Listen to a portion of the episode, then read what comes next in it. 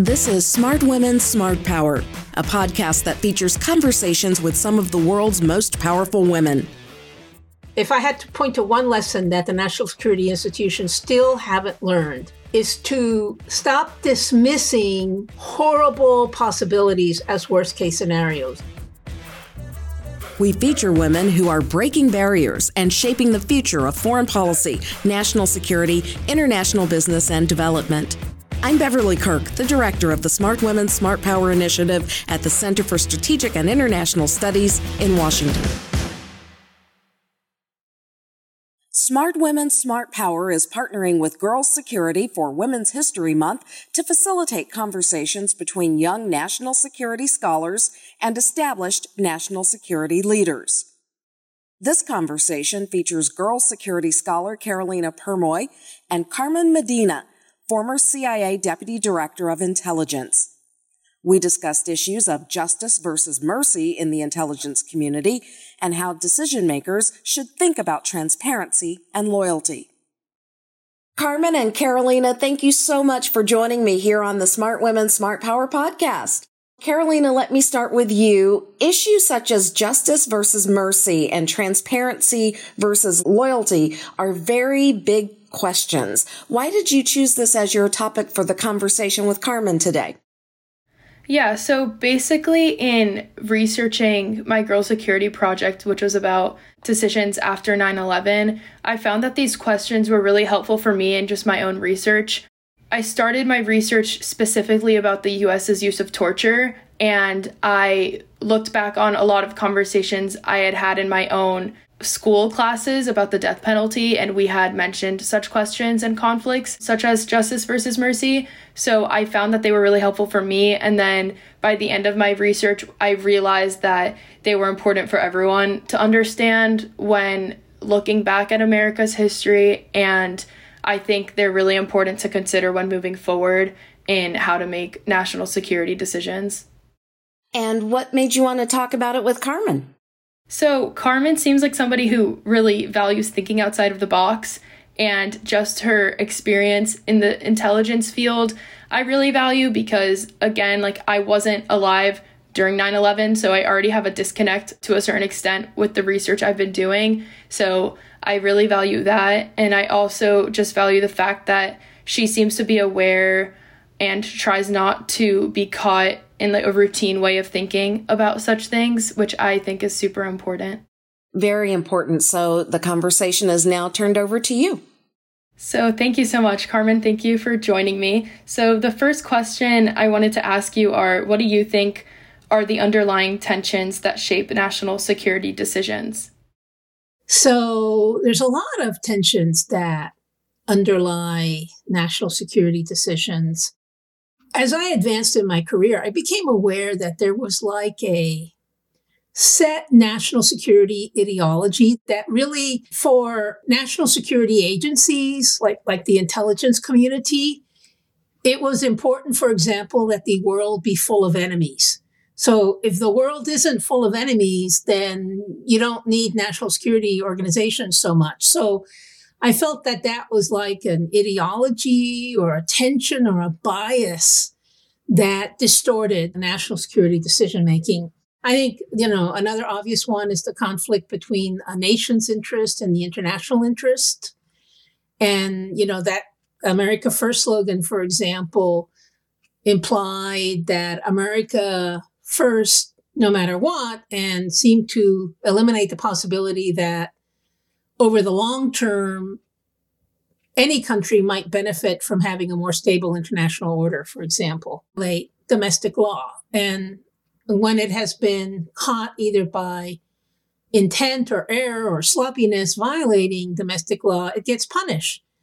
But an organization like the CIA or any intelligence organization or any country in the world that's trying to do things secretly, kind of by definition, at least has the potential to violate international law. So I think that's another fascinating tension.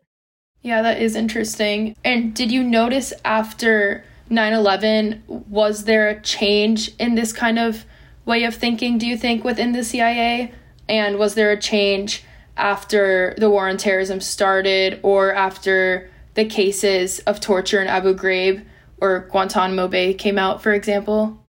Yeah, there was a change. And I think you can philosophize, kind of go meta over lots of issues, but when something really horrible happens to you, you feel it and you react to it in a visceral, physical, emotional way. And that's just human nature or organizational nature or national nature.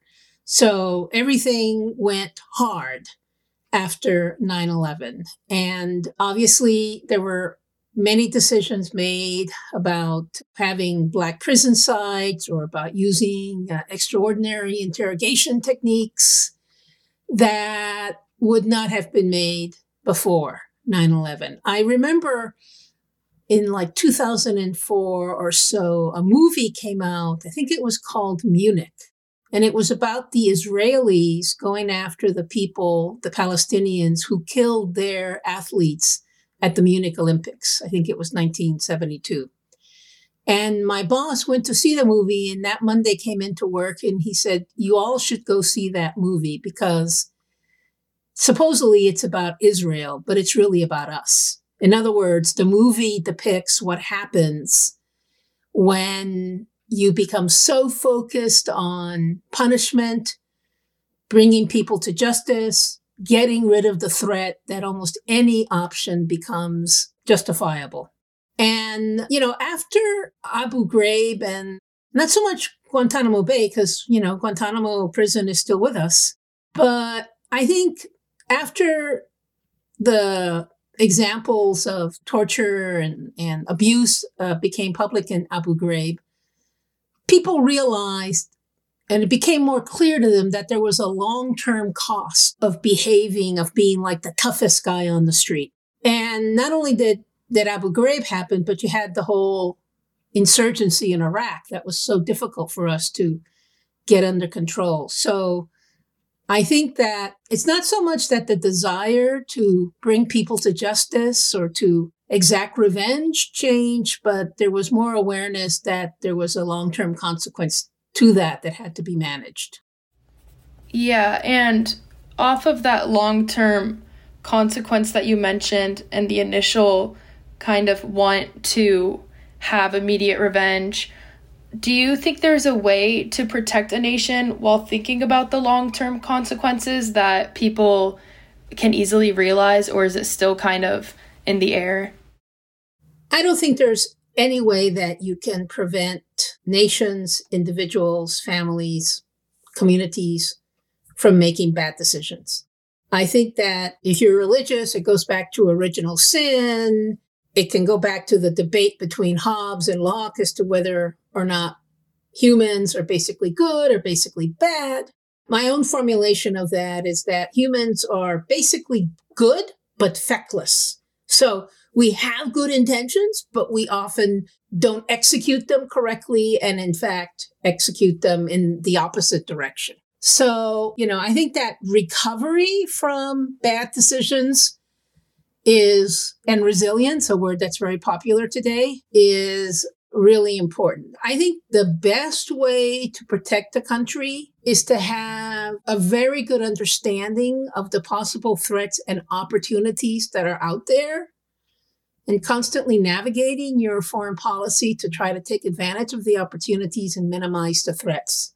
Once you're in the position of having to react to something like 9 11, you've already lost, right? It's like once you have to respond to the COVID 19 pandemic after 200,000 people have died, you've already lost. So the key is to act with intent smartly to make yourself as resilient and as flexible to deal with anything that comes along.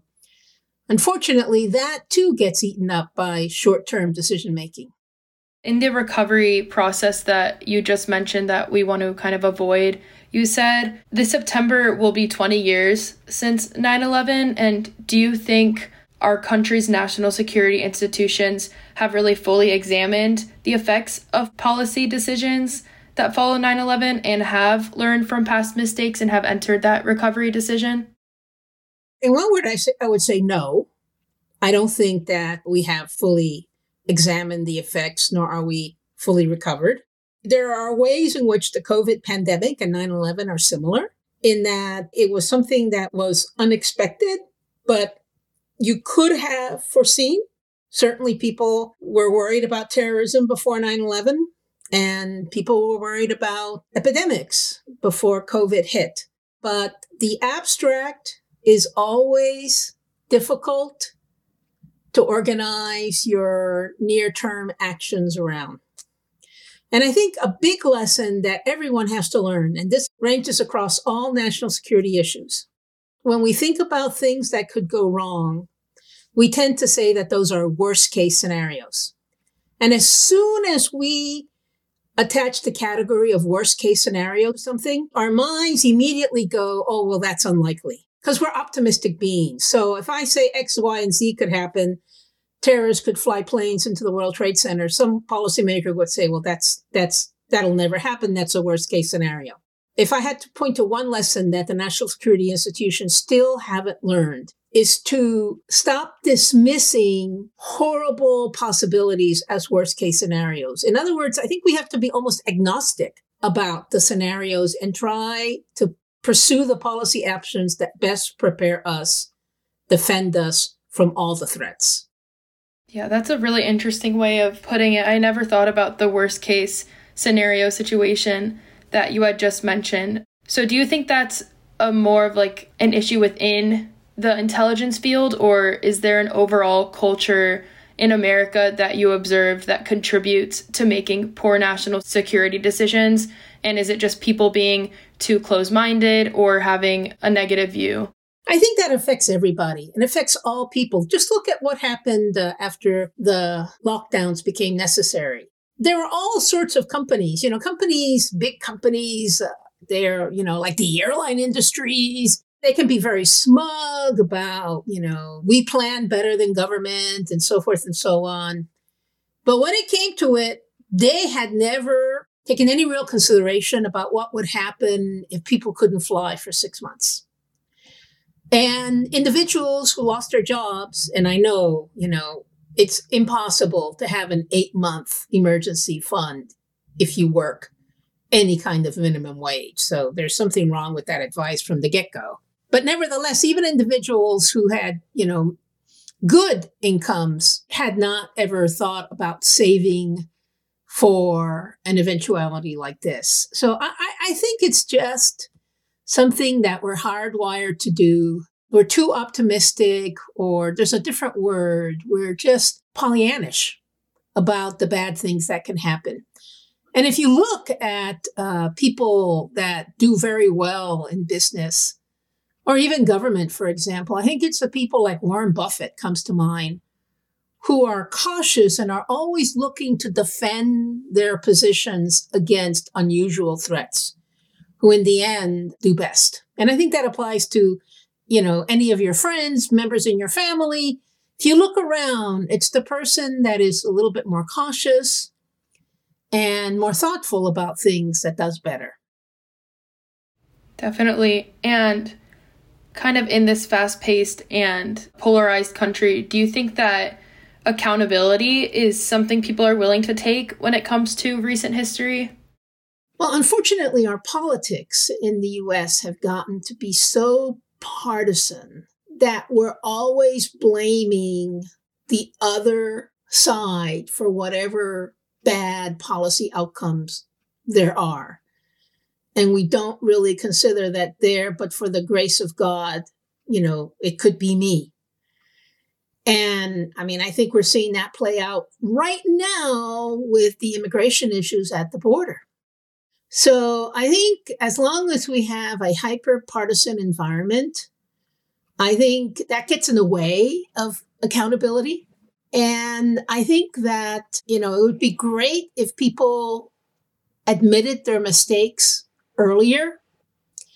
It would be great if people admitted uncertainty earlier instead of going full speed ahead with a decision that may have a, a slim chance of success. But, you know, what happens in the US in particular is because the situation has become so partisan, the only groups that are held accountable are like government civil servants who can't protect themselves as well.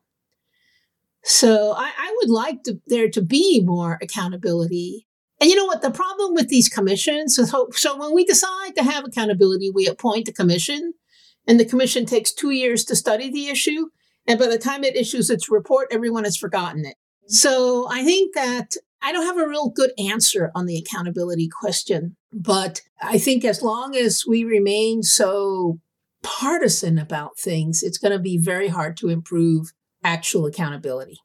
Yeah, I, I agree with that. And kind of just witnessing the presidential campaigns and everything and in just the past decade, I guess, when it has to do with the war in the Middle East and intervention. Do you think that performative accountability exists versus actual accountability? So, do you think that just apologizing for mistakes is enough, or do you think there's kind of another level to accountability?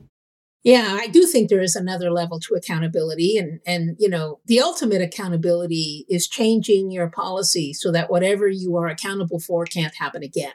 That's the ultimate accountability. And I think, again, all you have to do is look at recent events to see how quickly, when someone just engages in performative accountability, where they just make some grand apology, you know, on the Senate floor or something, how quickly those words can become meaningless in light of their subsequent actions.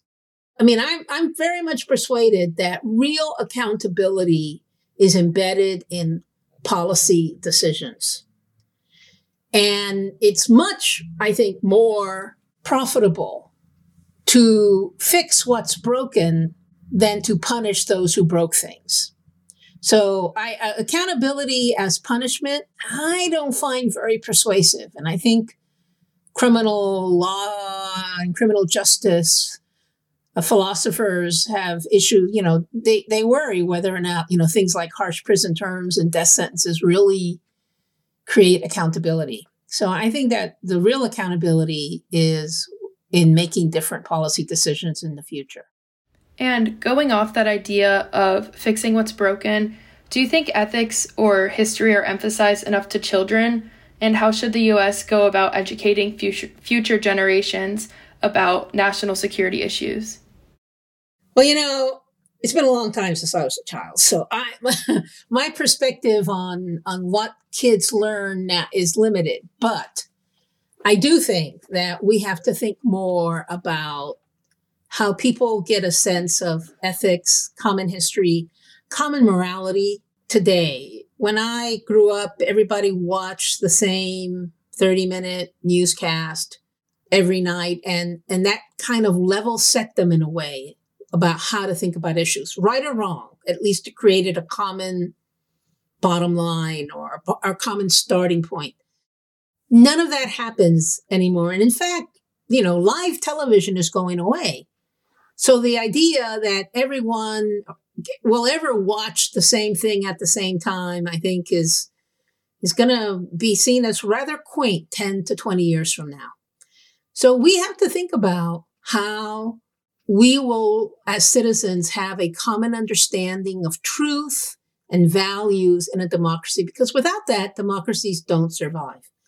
And a lot of people blame the internet for why we're having these problems. I don't blame the internet.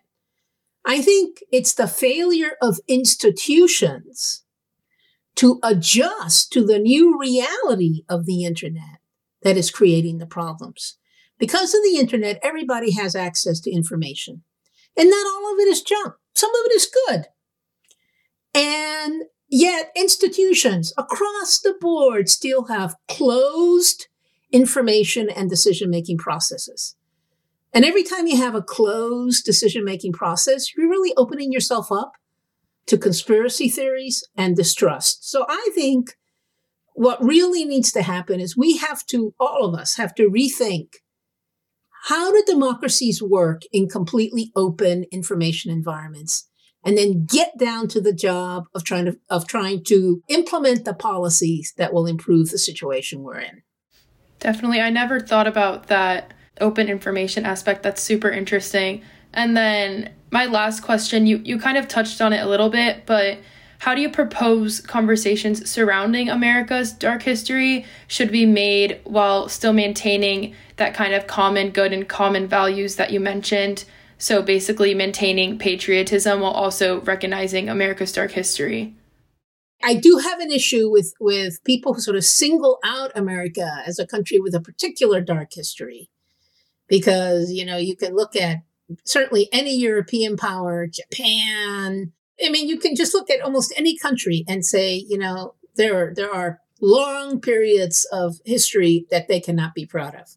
So I think that the conversation, particularly for people who are not receptive to the, that idea that there are, you know, problematic parts of American history, I think making clear that you're not signaling out America with that charge, I think would, you know, ease their concerns a little bit. And, you know, my patriotism, my patriotism is about an ideal that I think I, I share with the rest of the world, frankly. And, but I'm loyal to the way that America is trying to execute it.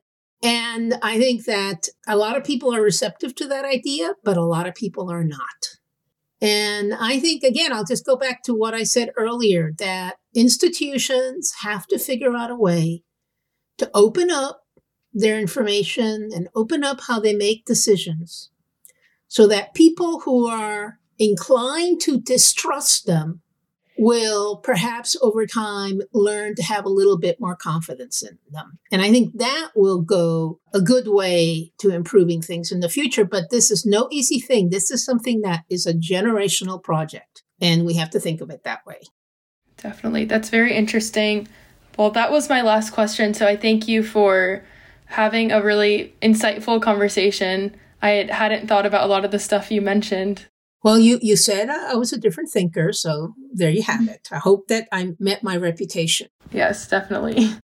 You did indeed, Carmen and Carolina. And I have a couple of follow up questions, if you don't mind. I want to go back to something you said early on about our not learning the lesson of being too optimistic about dismissing the worst case scenario as something that would never happen. How do you change that? Because that seems to be ingrained. I agree that that's a that's a tough one, and I I mean, and I, I, have shared this in some of my writings, and I get a lot of responses where people are like, "What do we do?" So one man told me he was a former military officer who said that he banned the use of worst case scenario in briefings, and that instead of calling it worst case, he said the most dangerous, the most dangerous scenario is X, Y, or Z. And I think that's a nice little, easy little fix, right? Because I think you want to hear what is the most dangerous thing that could happen. So I think we need to abolish that worst case scenario vocabulary. And then uh, another suggestion I would make is that when we think about what could happen, we're generally not aware of how quickly a situation can go from being mediocre to a catastrophe. So we have this thinking that, okay, well, things are kind of mediocre now, but a lot of really horrible things have to happen before it gets much worse than this. This really affected our pandemic thinking, right? People early on were going, oh, well, we've only had 15 people killed, so it's okay. Not realizing how easily you could go from 15 to 15,000, right? So I think that when you talk about policies and scenarios, potential outcomes, you need to make clear that it's not three separate scenarios. And we, and oftentimes PowerPoint puts us in this thing of, of creating three bullets. And, and you have to say that these are, these are, this is a fluid spectrum. And we can go from fairly benign to really dangerous practically overnight without us really realizing it. And I think that that's two suggestions I have for how to change the way we talk about bad outcomes.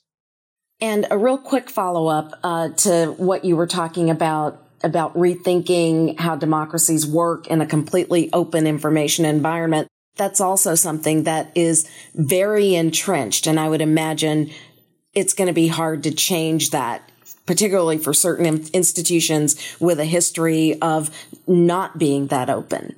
Yes, indeed. And I, I, I just wrote a little piece on my personal blog. I'm not plugging it, but where I actually played out this idea a little bit. So You know, imagine if the intelligence community maintained kind of an open information site for American citizens and, and the world.